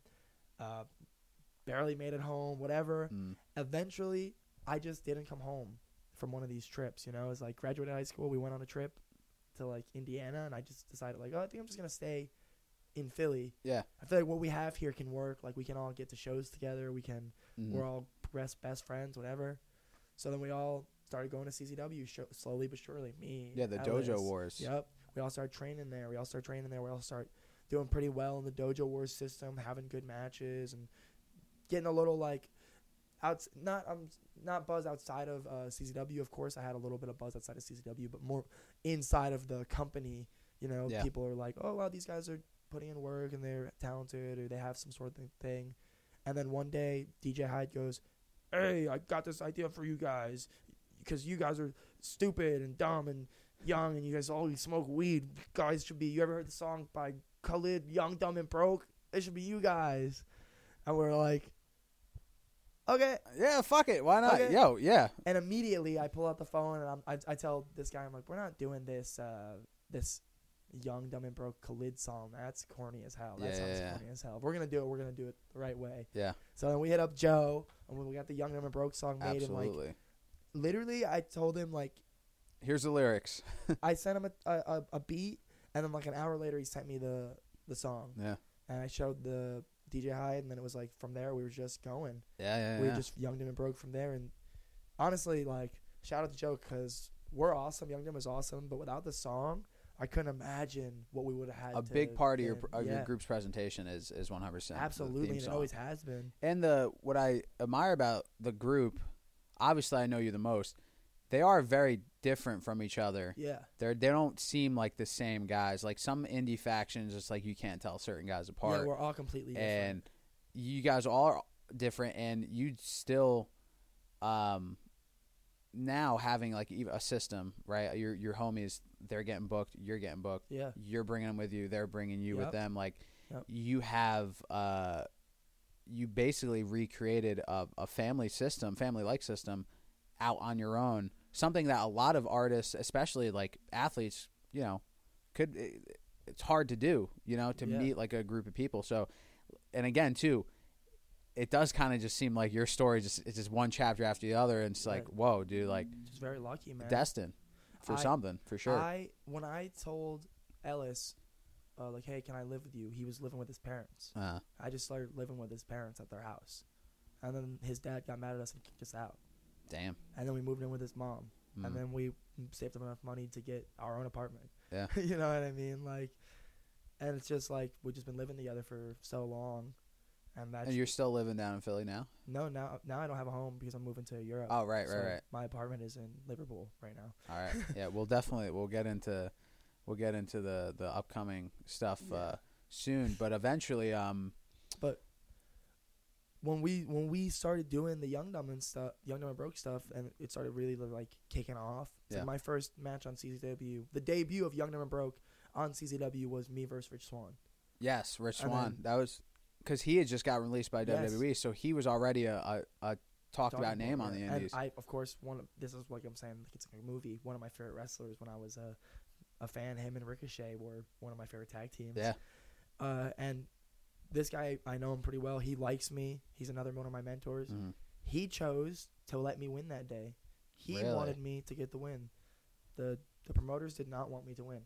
He started it for me because once I won from him, then it was like a rocket ship was on my back. Like a few months later, I'm bootstrap. winning the Wired Championship, and I'm wrestling Andrew Everett and B Boy and uh, Wrestling b boy is crazy because that's like a very in, that like he if one of the names that's like indie wrestling is, is b boy. Yeah, Like yeah. you uh, still some of his like older shit, like early CZW stuff, I see on my for Oh, you yeah. page. And I'm like, that's crazy. Well, when everyone knows me, then they know that I'm a, a old wrestling buff for the Indies from my favorite wrestlers like Trent Acid and guys like this. Yeah. To be able to wrestle him was incredible. hmm And then, but yeah, th- so that's really what started it on the Indies for me. My, I mean, I wrestled like Shane Strickland on uh, in SWF, like one of my first big name And matches. it- I for wrestled a lot those of you who don't know Shane Strickland, is he's Swerve Strickland, yeah, Swerve Strickland, one the biggest name in AEW right now. absolutely the Dude's a the company, savage. I'd say. Yeah. I've been able to before you know before CZW I wrestled a ton of the WWE guys Mhm. or whatever, but the CZW run, the beginning of that is really what set me off to be anything in independent wrestling. Yeah, because very quickly after that, um, MLW, Yeah, you were in the fucking paper up here. I don't know if you knew that. Did you know that? no, You were in the newspaper. really? Yeah, that's how I found out about it. I woke up one morning, and my uncle was like, "Isn't this your friend?" Holds the newspaper up to my face. I'm like, "What?" And, I, and I texted you. I was like, "Yo, what the fuck? You got signed by MLW?" Um, That- that's awesome. yeah. Talk about yeah. You were like in the. I don't. I wish I saved it. Fuck. I'm a horrible friend. Um, yeah, that was huge for you too, because then it was just you, and then you were part of another faction, yeah, which I. It was like an interesting chapter for you for sure, because now you're going to televised wrestling. You're going to Major League Wrestling. yeah, and the great. I Court think this Bauer. is a first time ever story that I'm gonna. Oh shit! A, a delivered dying for in a, you. dying to talk Mike Perillo exclusive. Yeah, dying to duck Mike Perlo exclusive. Exclusive. There you go. So, so um, wrestling at CZW, I'm the Wire champion. Mm. Um, Andrew Everett does shooting star press. I'm on the top rope. I springboard to the top rope across the ring, catch him midair, cutter, Yep. bang, viral clip, Yes. immediate Mhm. viral clip. Well, MJF is one of my uh, close mentors in wrestling. I'm, Um, I kind of wish you didn't say that because now my girlfriend is going to demand that sh- she meets MJF because she thinks well, I- every woman thinks MJF is hot. So. Yeah, yeah, he's a handsome man, he's a good looking dude. but he's always been a, a strong supporter of me. hmm very very uh very on my side. And uh after that i went to an mlw taping. Hmm i really was in, interested in like fi- i figured like this could be my next step you know? Yeah. so I, he was working there at the time. I asked him like what can i do? And he's like you stupid piece of shit. Shut the fuck up. Uh and then i get an email from M- mlw saying Yeah. like hey mjf said we we should hit you up he showed us this clip of you doing the shooting star cutter hmm we think you're you could be really good, blah, blah, and then it's history. Wow. Yeah, and then uh, you made your debut. Yeah, you were in the Battle Riot, Battle Royale debut. Yep. Then but that too. Think about how many people I wrestled Dan Severn in that. you did. Yeah. Pentagon was in the ring. Yes, I wrestled Phoenix was in the ring. Yes. Rocky Romero threw you out of the fucking ring. Like Yeah. I watched that, and that too. Like that. Sh- watching you in that fucking pay per view felt like me and you were playing WWE, and we just put ourselves like that. For me, I was like, "Is this fucking real? Yeah, this kid real. that I went to high school with is literally doing this shit right now." I went to high school with Jordan Oliver, by the way. I'll make T-shirts I when this high school with episode blows up. Don't worry, no one knows who I am anyway. So No, they do now because uh, other Jordan Oliver, he's been kicked out of number one on Google. Um, they're yeah, gonna know me mainly for your T-shirts. Like They're gonna. Yo, you're gonna be at indie shows and be like, "Didn't you go to high school with uh, Matt Perillo or something?" Mike, right? the shirts are like Hot Topic. They're very popular. Yeah, yeah, yeah. I'm doing signings and shit. Kick the Young Bucks out like the number Virginity one. Rock shirts, but it's I went to high school. With. Yeah, went to high school with Jordan Oliver. Sake. Um, Dude, yeah. So your time there, you were there for like a year, right? And before M- that, MLW or what? um, CZW Wire Champion. I read on Wikipedia. You were almost. You were like a couple days shy from being the longest I reigning. am actually tied for the longest. You are tied for the longest. And who's the other? Drew Who's Gulak. Drew Gulak, Yeah. who's in WWE right now. But uh, your time in MLW, you were there for how long? Um, three years. Three years. Wow. Three years. Okay. To to sidebar real quick. Mm. While I was living with uh, Tarzan Duran, this is the time. That's the time like of the Cruiserweight Classic. Yeah. And he was like very like Mr. Miyagi. Like we went to like the parks and we learned how to springboard on like monkey bars and went to karate classes and he was like, you need to learn how to longboard so you can keep your balance. And I remember us longboarding, watching the Cruiserweight Classic for hours. Like and he, he was like very adamant on we had to do these things to get better at wrestling. Really? Yeah, it's really Wow. Mr. Miyagi like Karate Kid style training. On the longboard. That On makes longboard. perfect sense because a the the counterbalance of the axle of the trucks. Because I skate. Keeps your wrist. Yeah. Your, your wrist. I said, I said keeps your wrist and foot I wrist. moved my ankles around I get what you're saying though. like a little baby. yeah. Uh, but yeah, so I was there for three years, um, and it was it was a good time. I got to be around a lot of cool cool guys. Got to wrestle a lot of. I was King Mo's first wrestling match. King Mhm. Mo's my friend now, my fucking my brothers. I got a lot of brothers there. Jacob Fatu, Myron Reed. Yeah, Myron Snoop, Reed. Gino Medina. There's a lot of Mhm. guys that I, I had a lot of great times getting to meet people and hang out with people. Yeah. Uh, and grow creatively on a in the the microphone Yeah. in the producing side of things because Court Bauer really did give me a lot of leeway to to direct my own promos and everything you saw from Injustice on TV. You did get a lot of opportunity to talk. that's all me. Yeah. Everything you saw from Injustice on TV was written by me, directed by me. And I could, I could kind of tell, like, just because knowing you personally, Yeah. I'm like, there's no way.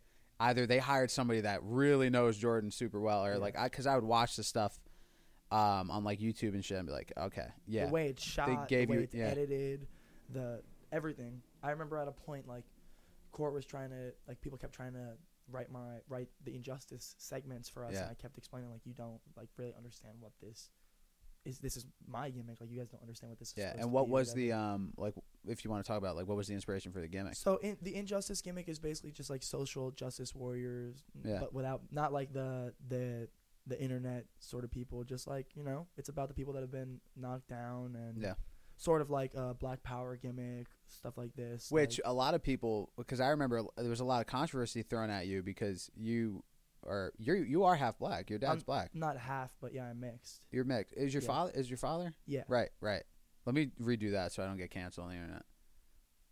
So, which in regards to the injustice gimmick, because there was a little like backlash there, because uh, people were not uh, aware of your like actual racial background. yeah i'm very mixed with Yeah. a million different things Mm.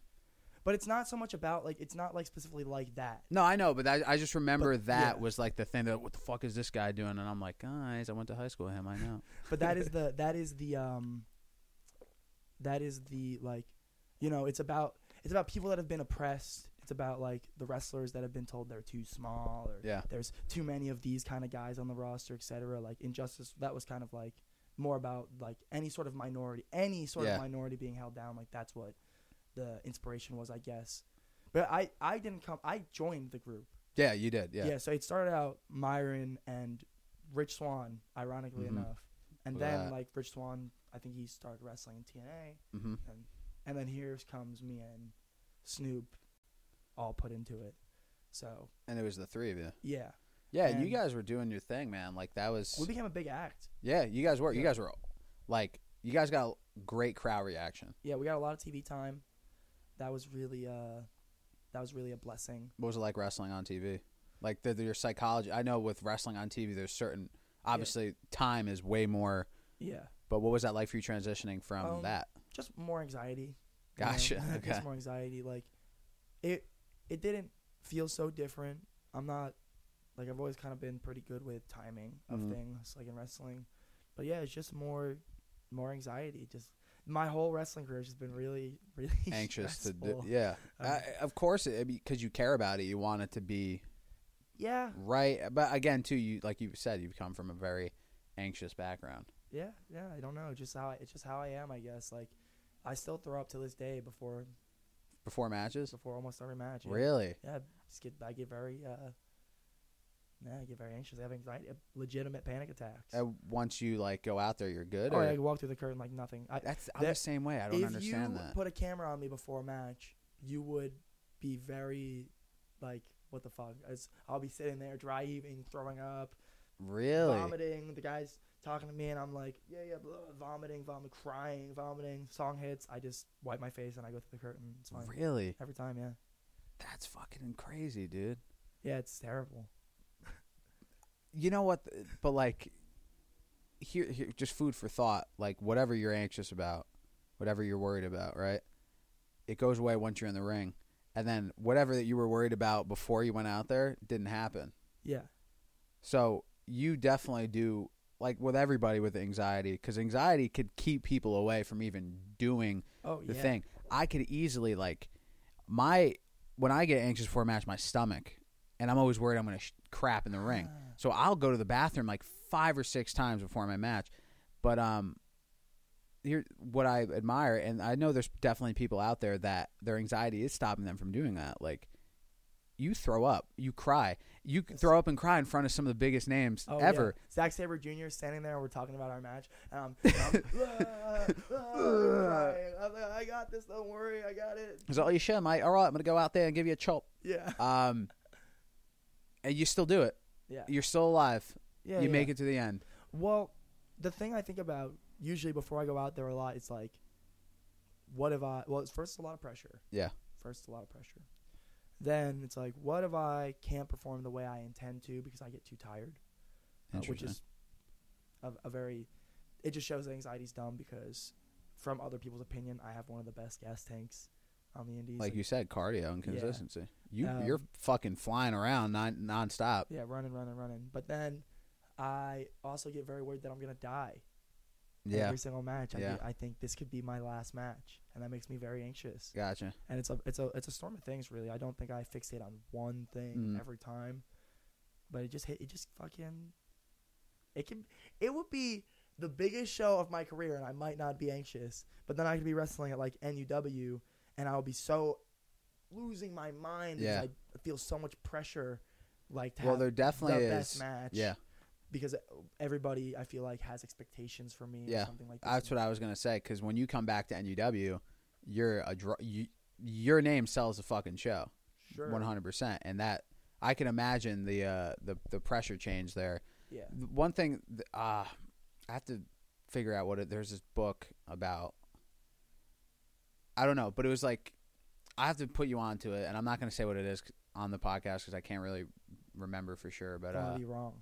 yeah, I might be wrong. But where we as human beings actually get anxiety from, and Oh. what uh, the I to learn about it. original human beings, the Neanderthals faced as anxiety was like, because think about it, we as human beings were always, uh, for the longest time, prehistoric age, we were not the top of the food chain.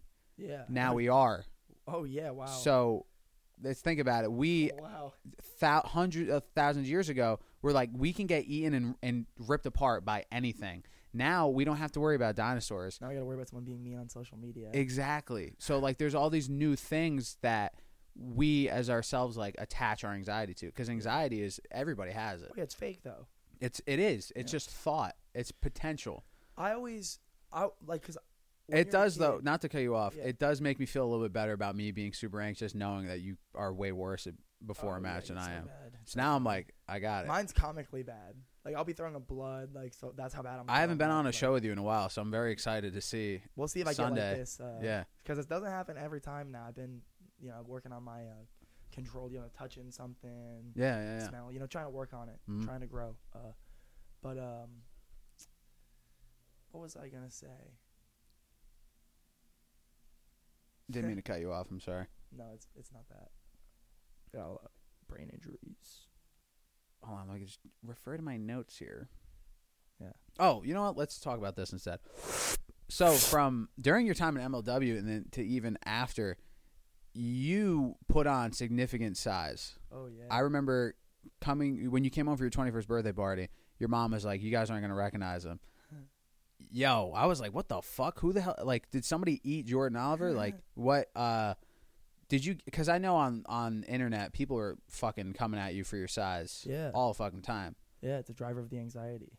You really? Yeah, absolutely. Because like a lot of people would say comments like, "Oh, he doesn't look like he belongs in the ring," or things like this, and that would make me feel like like oh, like get more like I don't belong. But most of the people that say that, But they don't matter. exactly. Yeah, I, I realize this as I'm, I'm growing up and Yeah, yeah. getting. But I can it. understand though, especially when you're new, and Yeah. wrestling is very appearance based. Oh, true. You know?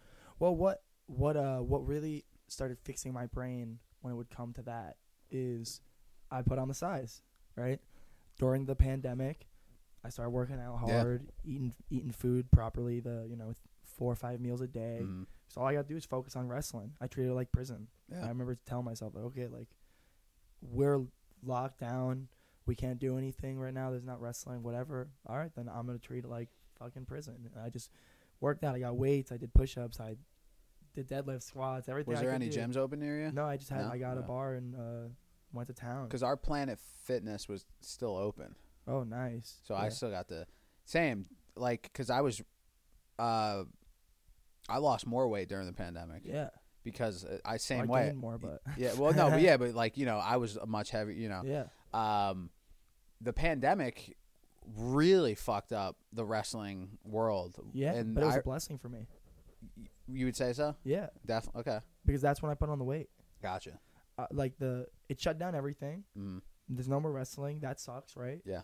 But at that time, you know, I'm I'm sitting back. I just had uh really injured my knees. Yeah. Really serious some serious injuries going on. I'm healing off that. So now I don't have to wrestle four times a week. Yeah. But I can actually focus on my body. I can Yeah. recuperate my brain, like re uh, rejuvenate everything. You know, when you see a guy on TV, like they take they get time off TV, They come and back. they come back yoked. way better, new character maybe or new spin on the character. So I had all that time to think and put a lot of effort into actually getting better instead of being focused on what the next match was looking like.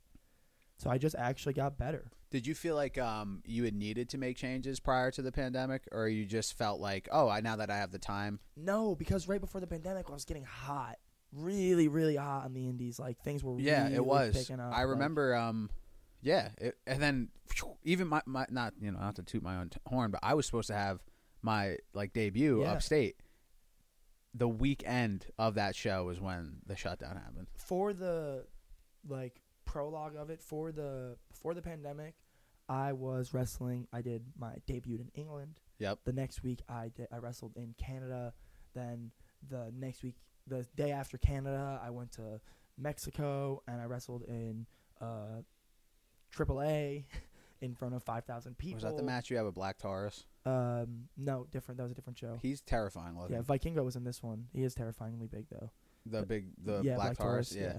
But so it was a wrestle in AAA in front of 5,000 5,000 people or maybe more. I can't fucking remember. Mm. In Mexico, uh, everything gets shut down. While I'm in Mexico, borders are getting shut down. Oh yeah, that was my next question. down. You were in Mexico in when Mexico, it happened. yes, wow. when it happened. So, and I was supposed to go from from Mexico to it from to Atlanta. It's from Atlanta to Norfolk, Virginia, and I Mhm. had a big, you know, five day loop, and then I was gonna yeah. go stay in Texas, and. We're me and Young Dumb were supposed to wrestle Jurassic Express while I remember that, AEW yep. first got Mhm. popping off at spring break. Like we, things were really heating up for me in wrestling, and then it all just stopped. But I didn't. I remember sitting there with Ellis on the couch after it's like you know wrestling's This done. is back in Philly. Yeah, uh, Mm. New Jersey. Mm. We just had done like the uh, Acid Cup Two show. This is a a show that uh, GCW ran as the last show before everything shut down to gather money for the wrestlers. So Mhm. people donated, and I think we ended up each getting like a few thousand bucks for each wrestler. wow. Yeah, raised, which was really really helpful, of course, because we weren't working for so, so maybe like three thousand or something. I can't remember, but a, a good amount of money went to each wrestler. Yeah. And uh, I'm sitting there like, wow, I don't have I don't have wrestling for the first time in my life. I don't have wrestling. What am I gonna do? And we're watching Shawn Michaels versus Stone Cold at WrestleMania. Which Shawn Michaels recites this as he hates the match. He's high off painkillers, and it's he was just like fed up. Uh, This match changed my life. really? I, I remember watching this match, seeing Shawn Michaels, seeing Stone Cold, and thinking like, I want, I, I want to be like those guys. Yeah. I want to be like Shawn Michaels. I want to be like Stone Cold. Like it's time to, it's time to hit the weights. gotcha. And then the next day, I just start going in, And that was it. That, I put on the 40 pounds over the, the course of the pandemic. So you went from weighing how much to uh, how much you weigh now? 180 to 225, but it, my highest was 230. yeah Right now I'm weighing like 205, 210. 210? Yeah. Gotcha. Yeah, I'm I'm weighing in around. I'm weighing in around a nice uh, 225 right now on the dot. That's great. Yeah, the um, Wow, that's great. cause I yeah, but I'm still you know I'm working on it. Uh, I gotta go to the gym after this too for sure because I woke up way too late this morning.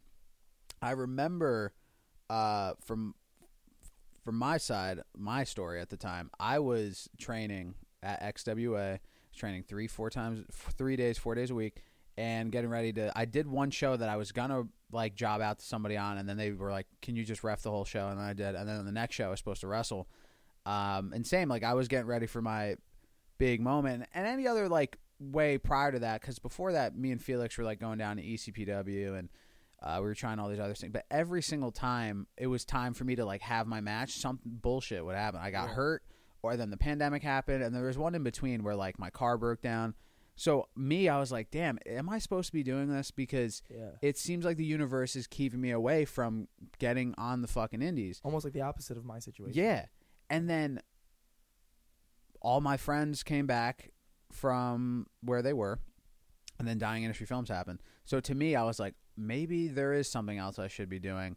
But wrestling was is still in the back pocket and still Yeah. has been to this day. But I do remember like, damn, like I remember when all these shows are getting canceled. I was like, shit, I hope Jordan's good. You Yeah. know, and that's why, like, when you made those, uh, which you you sent me a, a shirt that was way too small for me, even though I thought I was a large, and I felt like such a fat fuck when I put it on, and I was like, damn, Oh, the uh, the that the tie dye one. But I remember I was like, I gotta like, bro, like this 40, 30, whatever it was, is like I have no idea if one of my boys is like fucking starving for a meal right now. Like I gotta, it, you know what I mean? Yeah, so I was like, awesome. order, like I got to do that. I got to support. But um, that was on some handmade yeah, everything. We did you even personalized my eight x ten. Yeah. I still have it. I was like, oh, respect. I went to high school with this kid. That's what I should have. That's the next thing you should write. Well, you know it's funny on uh I, the yearbook. You fucking signed your picture in the yearbook, not even like on the really. yeah. That's cool. Remember when they fucked up your quote? No, what did they write? I asked someone recently. I don't know what I put. Uh, fuck. You have the yearbook? Yeah, I I, didn't do. know because I I'll bring it Sunday when we have our show. I was actually talking about this. Like, was like, I don't know what I wrote. you wrote you had like one of your like indie quotes like Yeah. you said some shit in a promo and you're like that's my and i did the same thing because i copied you and then they fucked mine up even worse so i have people that go oh your high school quote is like you're such a douchebag i'm like no they did it wrong fuck whatever anyway they did it wrong. they did it wrong shit i wish eh who gives a fuck um but then eventually thankfully things started to open back up and then gcw has popped off double time. Yeah. huge, and you're definitely one of the biggest names at the forefront. I mean, you got to wrestle fucking like you had a feud with Matt Cardona, who those of you don't know is Zack Ryder, somebody I always thought was like one of my favorite wrestlers. Yeah. I mean, he still is, but like to me, that's where I'm like, it doesn't seem real because like you're wrestling this dude. Yeah. I remember the match. He like did this whole promo about you, and then he was like, "Wait, who? Yeah. he The, who the fuck is. Jordan Oliver?" And I was like, "Oh, that's you're in for it now, Mister Cardona." That was awesome. Yeah, it's awesome, man. I I mean, back to the pandemic stuff. Like, it could been an, it could be a negative time. You know, Absolutely. I've always been someone that keeps it pretty positive. I try to stay uh, positive about it. So I use Yeah. that time as a benefit. And if you're gonna be successful in anything, like, the only way you can do it is just by trying. Yeah. I'm so sick of people telling me like I want to do this, I want to do this, I want to do that. Like, I know like sometimes money and stuff like that comes in the way, and that's different, you know. But like, if you want to do something, like you just have to try a, a little bit. Yep. A, a little bit. That's it, and something can happen. You know, anything can happen if you put a pinky in. Absolutely. No, So- abs- absolutely. Couldn't say it better myself. And um, you're definitely a product of that. And uh, the with the pandemic specifically, like people, I know it was definitely an extremely hard time for a lot of people, Oh, yeah. but for some, like yourself and myself, like it did bring on this new like time that we used efficiently. Like Yep. I literally started a business, bought a car, made my first movie, lost Matt. Like, you know, you got fucking yoked up yeah. So a lot of when weight. everything was ready to go back, it's go. one less thing back to your anxiety. You don't have to worry about it anymore. Yeah. There is nobody saying, "Oh, Jordan Oliver's still too skinny looking." Now you are like towering over some of these dudes. Yeah, but this is this is what I was gonna say before, right? Like, so when I first got into wrestling, and you know, even first means like seven years in, right? Yeah. People were saying I don't look like I belong, and I didn't feel like I belonged, and whatever. And I I don't care about their opinions anymore because they don't matter, right? We Yeah. talking about this. When I put on the size, they just didn't stop anyway. Yeah. it didn't stop anyway. People didn't start going, oh, okay. No, people s- still had something else to say. People will always have something to Absolutely. say. So like, being on both sides of the spectrum, like that really helped me understand. Like, all right, yeah, these people's voices don't matter so much. No. Like, Yeah. where for the longest time I did think it really did matter, but once you, you know, what I'm saying go from Yeah. 100 people like to say 100 pounds soaking wet to legitimate 220 pounds and in pretty solid shape like people still say you're skinny it's like yeah. I mean, well- bro, you power bombed Felix. I'm like you're just sakes. lying now you know Yeah. so Yeah. The um and again too it, it does go back to like obviously the fan admiration is extremely important and you do have fans that totally th- there's g- obviously an, there's going to be fucking people that hate there's going to be haters I hate saying Yeah. that term but there are people that just need to fill that role it does help you identify like it said it, it was beneficial to you in the long run Yeah. you were able to identify like we talked about earlier Alex Shelley doesn't think that about you No. Mike Bailey doesn't think Yeah. that Rich Swann MJF yeah you know what I mean? Yeah. The right people. yeah let's go That's all that matters. Th- When the right people think about you in that certain way, that can light the torch. That can set you off. yeah And thankfully, you you got that. You know. yeah i mean it's just so funny how how like people you don't know can affect you so much Yeah. like but again like just doesn't matter That's true. Yeah, it just doesn't matter Nope. So it doesn't. You could feed into it, or you could just choose to ignore it, and that's something I think uh, a lot of a lot of folks should do. So um, now we're you're the current GCW champion. yeah yeah i am Yeah, you sure are. How many days you been holding that gold? almost uh almost a year I don't know Almost exactly, a year. but almost oh yeah Gotcha. like 21 defenses Let's see. Let's, five countries I'm gonna pull up cage match real quick, yeah just to shut up. i've been i've been blessed like even once i got into gcw of course like things were starting to move Yeah. and i was starting to be more successful and getting to wrestle more people and being these spaces where you can just get better and wrestle in different states and whatever and whatever and countries etc and it's like i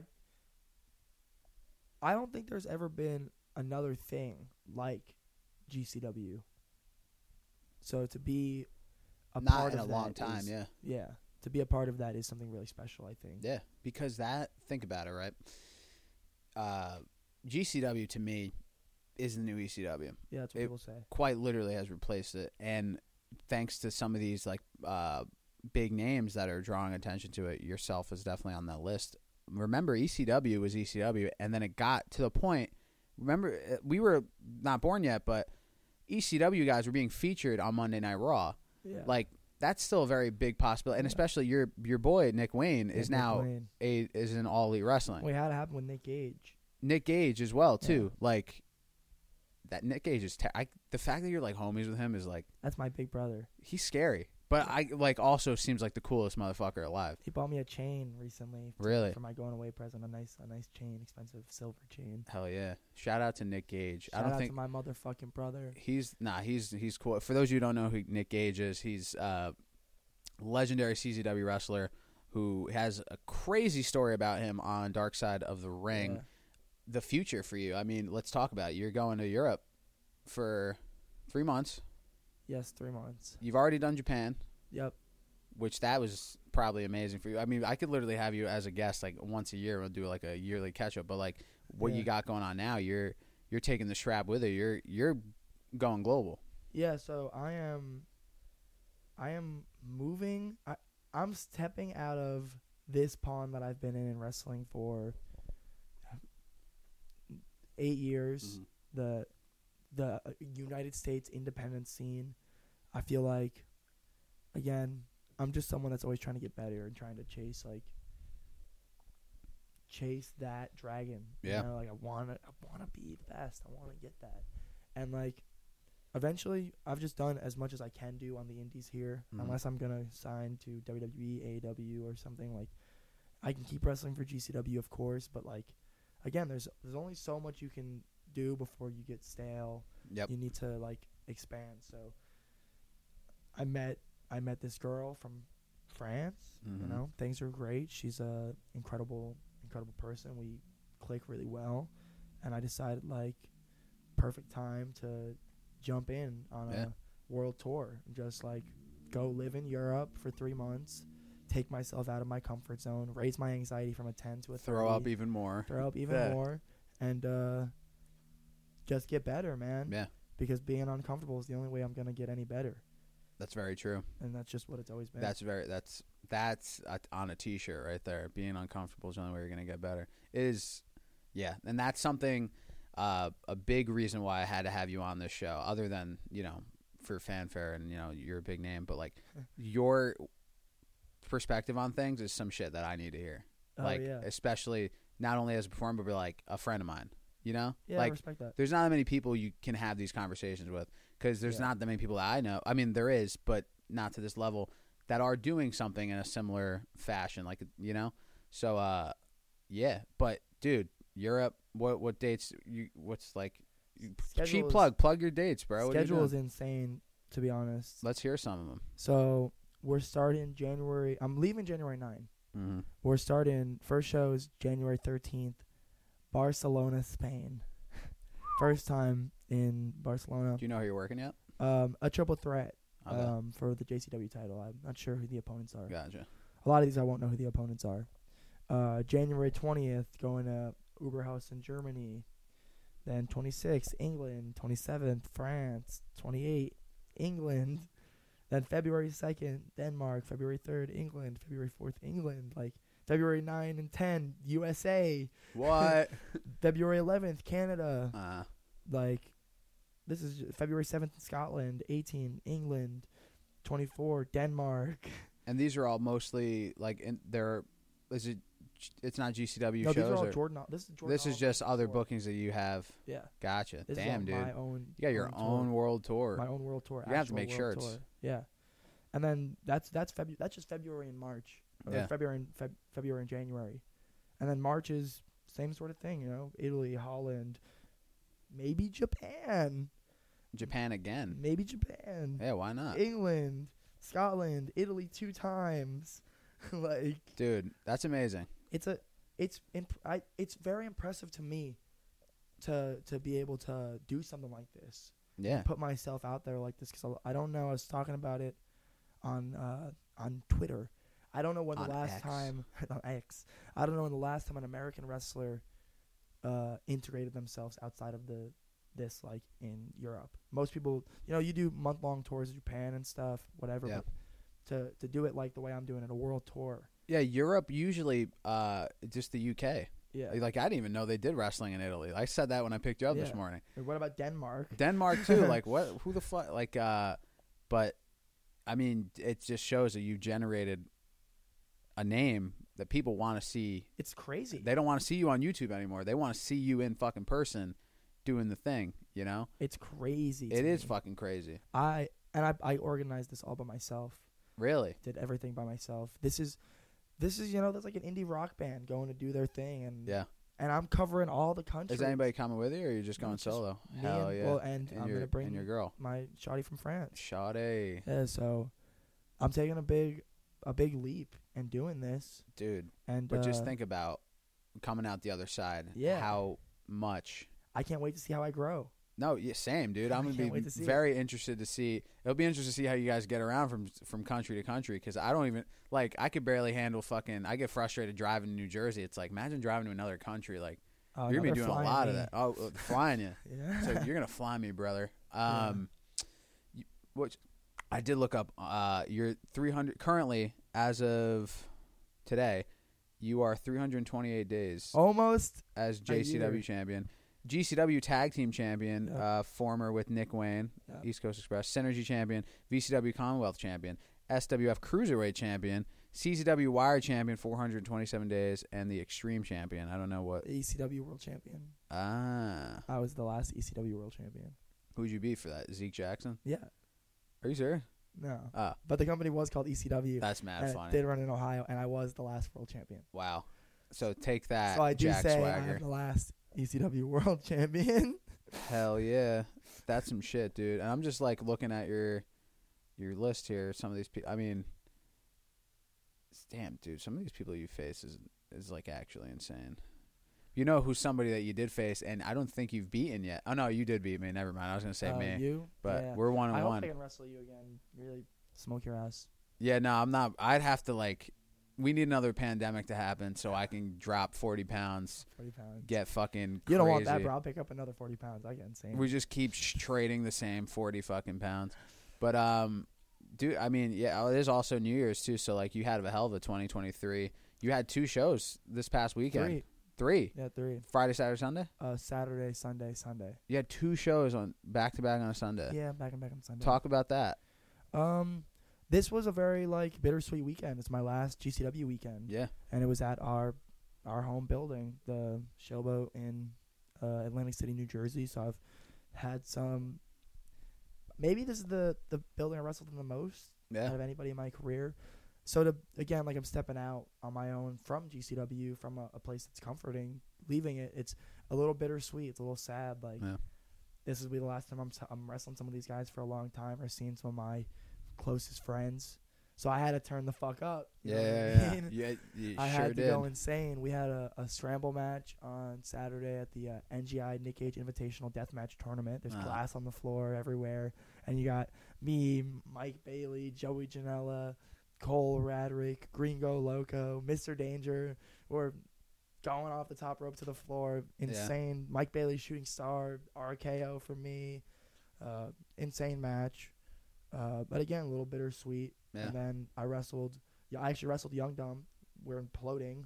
Griffin McCoy's a piece of shit, and Ellis Taylor's a piece of shit. Oh, really? So it was a tag match. Who was Ellis Ch- Taylor, uh, Griffin McCoy versus me and Charlie. Oh, okay. Uh, Charlie got knocked out. Legitimately? Got, got knocked out. Wow. Wow. Sunset flip power bomb. Completely knocked out, snoring in the ring. And when I'm checking on him, Griffin McCoy rolled me up. What a piece of shit. He didn't Griffin care about McCoy. Charlie being like Charlie was legitimately Out. yeah Wow. yeah actually dead dead ass knocked out hundred percent. We need to do something about that. That, that- I'm not even kidding. Like I wish Damn, I was dude. keeping a kayfabe right now, but no, like no, like I'm keeping it real. Like Charlie was snoring in the ring, oh my god. and then Griffin rolled me up while he was while I was trying to wake him up. That's did Charlie is Charlie okay? Did he Charlie's wake up? alright, yeah. Man, that's gotta be fucking scary. Well, 'cause then we had the next day, we had a uh, or no, that was later that day Uh, was the GCW Do or Die Royal Rumble, basically. the Yeah. Royal Rumble, and uh, I came out what number five, Mhm. lasted into like tw- twenty six. You know, who was uh like some of the top guys was who Who- else was in there? Every every Everybody. everybody you know that's on the GCW roster pretty much. Uh, Mance Warner ended up winning it. He eliminated Effie. Effie ah, is a Effie. Yeah, yeah. I know. icon I know of independent wrestling. Um, I eliminated Griffin though. That's what the money is. Yeah, throw I Griffin's threw ass out Griffin's of there. dumbass out of there. He'll was- never be a guest on this show no, because of what be. he did. Top guy time doesn't exist here. Uh-uh. Uh, it was a good weekend, man. I had a, I had a great time. I got to be there with Navon. I got to be Mhm. there with Felix. Felix. I, got to, I got to, I got to experience this with them for the first time. They've never been to see me at uh, Yeah. Atlantic City, which is like something's cool about. Uh, maybe again, maybe this is something you can relate to, is having a place that you thrive Yeah. and you can actually bring people and they can see you be your best self. Yeah. Like when I'm in the wrestling environment, not only am I like in the ring my best self, you know, but like walking around, I'm the most confident me, and even though I'm ball of anxiety at the same time, Yeah. you know, I feel like the most me ever. So it's cool that they got to see me in that uh that light, and uh yeah, I'm gonna miss I'm gonna miss the showboat. That's definitely I'm gonna miss. I'm gonna miss Nick Gage. I'm gonna miss all my friends. It's one of the things that's really scary is I use I lean on a lot of people for advice. You know, I Yeah. Nick Gage is a, a big advice guy for me, and Mike Bailey is a big advice guy for me, and Joey Janela. And it's because I see these guys so much they get to help me out and Yeah. give me guidance. While I really won't have them now, so Yeah. that was a little. You never bit know. You might run into them out Yeah, in the wild, but I very for well right could, now, yeah. But to see them from like GCW's running seven shows a month yeah. to, you know, whatever Mhm. the case is. So It definitely um I think just judging your your in ring work, how you are now as a person, I think uh Bailey uh, Gage and everybody else gave you the tools that you need to, to go out on your own for a little bit. Because just th- imagine when you do come back, there's going to be a, a new, not like a new Jordan Oliver. There's going to be a new young guy Yeah, I hope that so. might be a little too skinny, that might have that anxiety, yeah. that might fucking have gone to high school with Mike Perillo. and now you could now be that per or bro like you could literally walk back into the airport triple h calls you up because i remember when we were younger you didn't want to go to the wwe or aew yeah. and now i'm like nah he's gonna want to go there bro for sure I think for me right now, just it just goes back to focusing on wanting to be happy Yeah. and being the best me. So if, like, you know, if AEW is to reach out, that might be an option for me because I would like to work with Nick Wayne. That Yeah. would make me happy. If WWE is to christian reach out, cage is with uh, Yeah, nick wayne's with christian cage know, and his mom. yeah And, uh, yeah I peeped yeah i uh that's his- yeah that's insane too like yeah, yeah. his mom you want to be on tv Yeah, has she ever done anything with Her family's a little bit in wrestling Yeah. and stuff, but she's not never wrestled or anything. interesting But um, you know, yeah. So WWE, if if I felt like it would make me happy, I would go there. But right now, just really Yeah. focused on being the best me and trying to grow. Like I want to follow that AJ Styles, Young Buck, Young Buck, Yeah. Kenny Omega path. Like they were be the, the the biggest name me I can Mhm. be before I have to, you know, and bow. something like that European tour is definitely yeah. going to be that because uh, that's how those guys got there, and you're Totally. definitely 100% already on your way. I mean, the sky literally is the limit for you. Um, I'm at a point in wrestling where I'm like a middle a middle child, right? Because I've Yeah. been been very successful. I've been doing this for a good amount of time. A lot of people show me respect, uh, but there's also people that are over me, mhm. of course, and there's there's a lot of people that are Younger. under me now. And I'm I'm meeting people, and I'm only I'm only 24.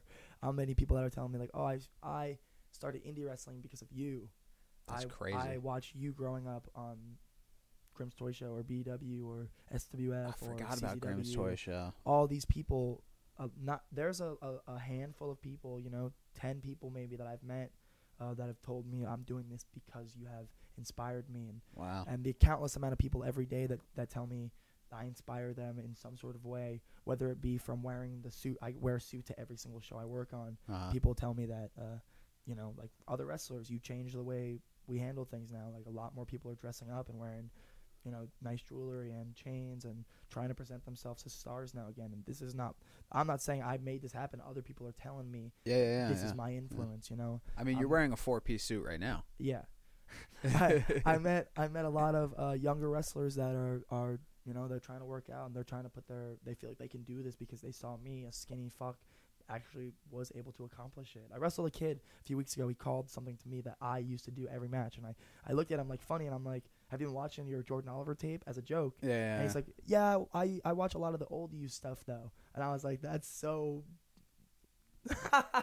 yeah, that's Like, crazy. I That's watch a lot of the old you stuff. Yeah, the old Jordan Oliver. It's like, what are you? I'm 20.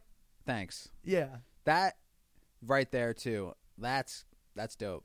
Yeah, and I'm always trying to look out for these guys and help out the younger talent. Like, I You're kind returning the favor. yeah, absolutely. This is something. This is exactly what it is. You're Mhm. you learn. You know, somebody did it for me. I'm gonna do it for other people. Yeah. I like to like. I'd like to be like a wrestling's A and R, if that makes sense. Like, I love to find these younger wrestlers that are like just like kind of starting out that have some some sort of potential and like just helping them out as much as I can. Yeah. Like uh, I don't know if you know uh, Jay Malachi. He he just signed to WWE. He's 18. Uh, I I Oh started yes, I, watching him when he was yeah, 15. yeah. And I started looking out for him when he was 15 and giving him advice on. he got like that. signed with like another girl who's like really young. Yeah, a few people. A few yeah, people. they signed like a bunch of young Yeah. young people. and it's like so I would l- I love to kind of have that position in wrestling, the the A and R role where I can find these younger wrestlers and kind of guide them and and help help mold them into the you know the generation of tomorrow. Yeah, That's my my the care for the business because um, uh, something somebody said this to me recently, and they were like, "Yeah, what if like one of the shows that you did, one of the th- now again too, I don't view anything that I've done as like anything worth anything yet. It's just all it is is proof that I can do the thing." But somebody said to me, "It's like, what if one of your actors becomes famous and you don't?" And I'm like, "Then the goal, the mission's accomplished. Like it's not like uh, it's not a selfish business. no, it can't it, be. It can't. It can't be. You can't thrive as an individual. Not in entertainment. Hell no.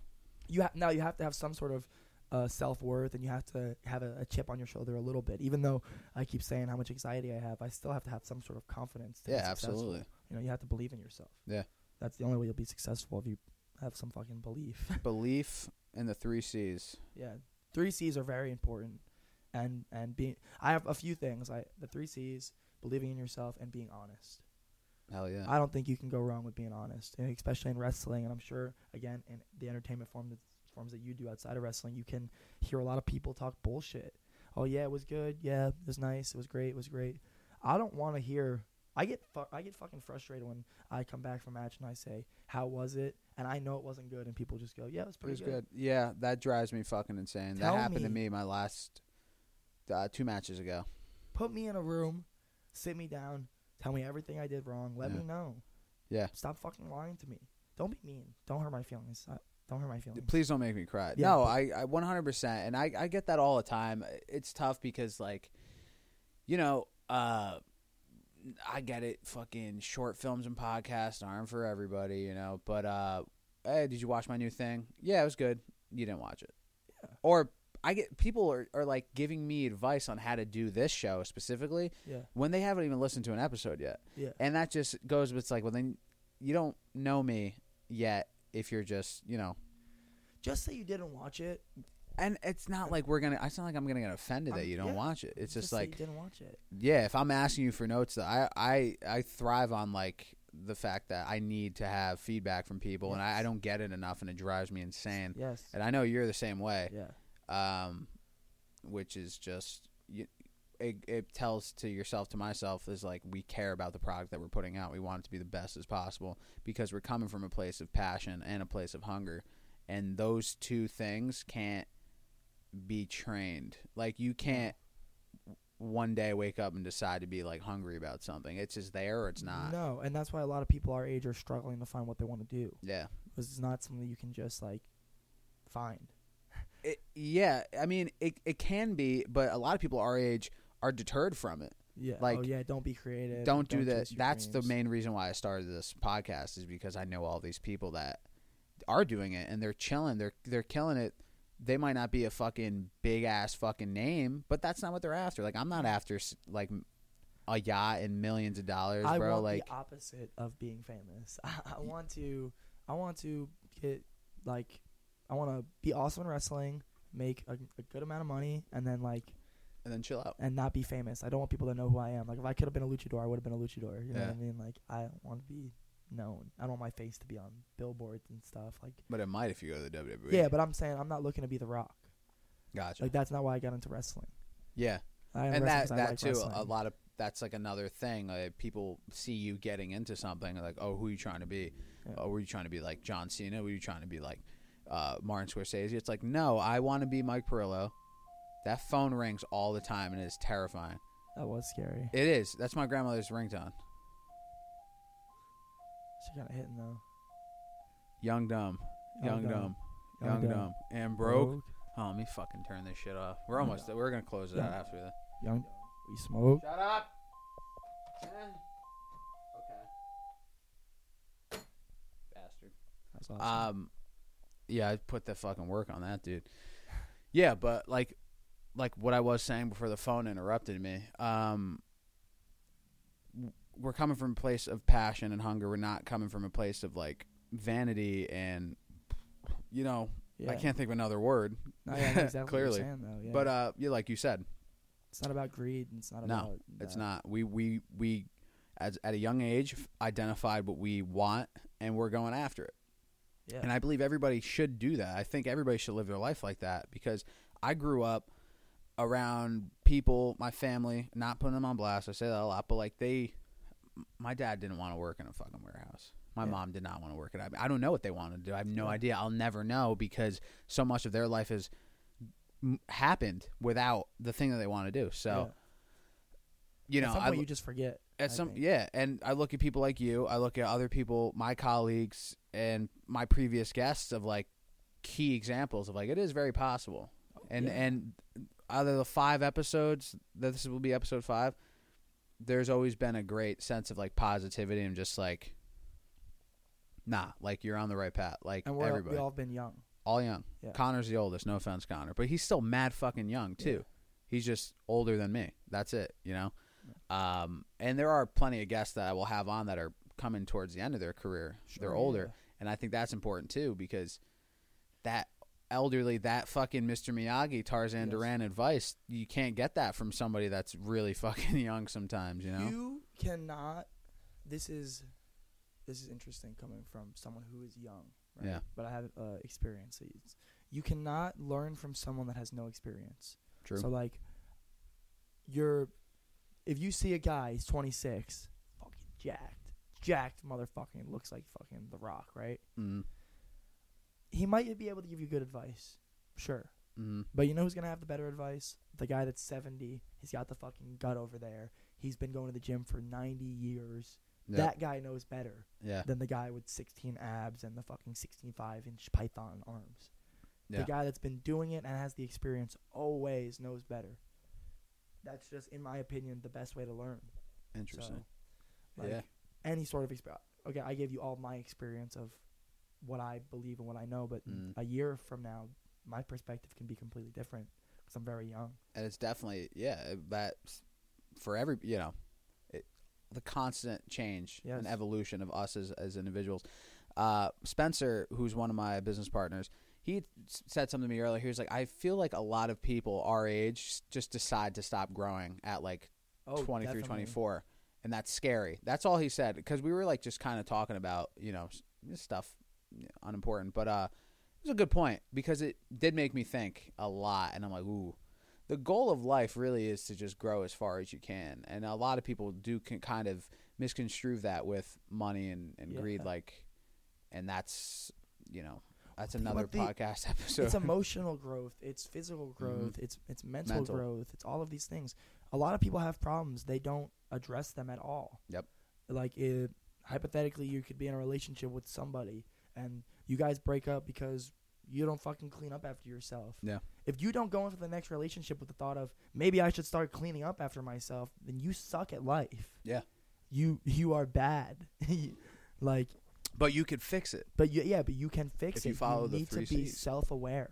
absolutely You need to understand, like I'm, tr- I have to get better. Mhm. That's the only way you can get better at anything is by having again the experience. Yeah. You can make a million mistakes, but if you don't learn from the million mistakes, then they're just mistakes. Yeah. uh, utilizing failure could be like one of your best It's- assets It's the only way to get better is to fail. Yep.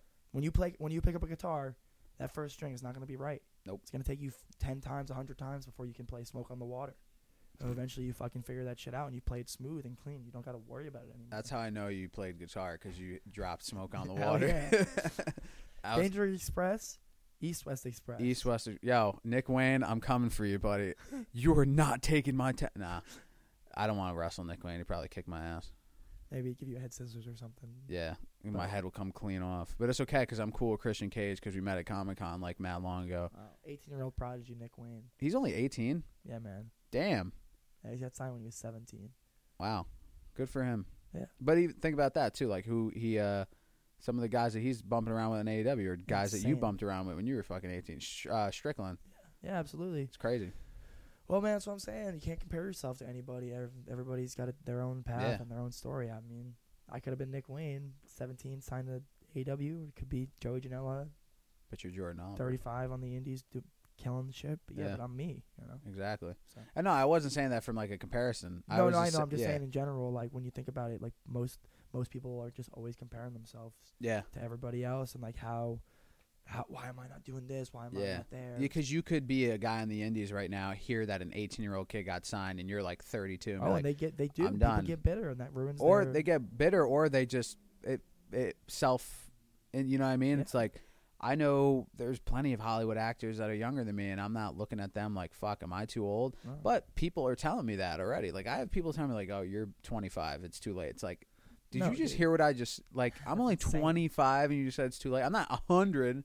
the right thing will come along that will be right for you. Exactly. The difference is, you're the right thing is gonna come along for everybody, if you get after it. Absolutely. You can't just sit on your ass and not do anything and expect to be the fucking biggest movie star in the world. You know what I mean? Yeah, gotta do 100%. So that's my biggest advice to anybody trying to get into any sort of entertainment Mhm. thing, try not to compare yourself to others, but also draw inspiration at the same time. Just do your best. Like when you see someone doing well, instead of being like, "Oh, I wish that could be me," like ask like, "Why isn't that you?"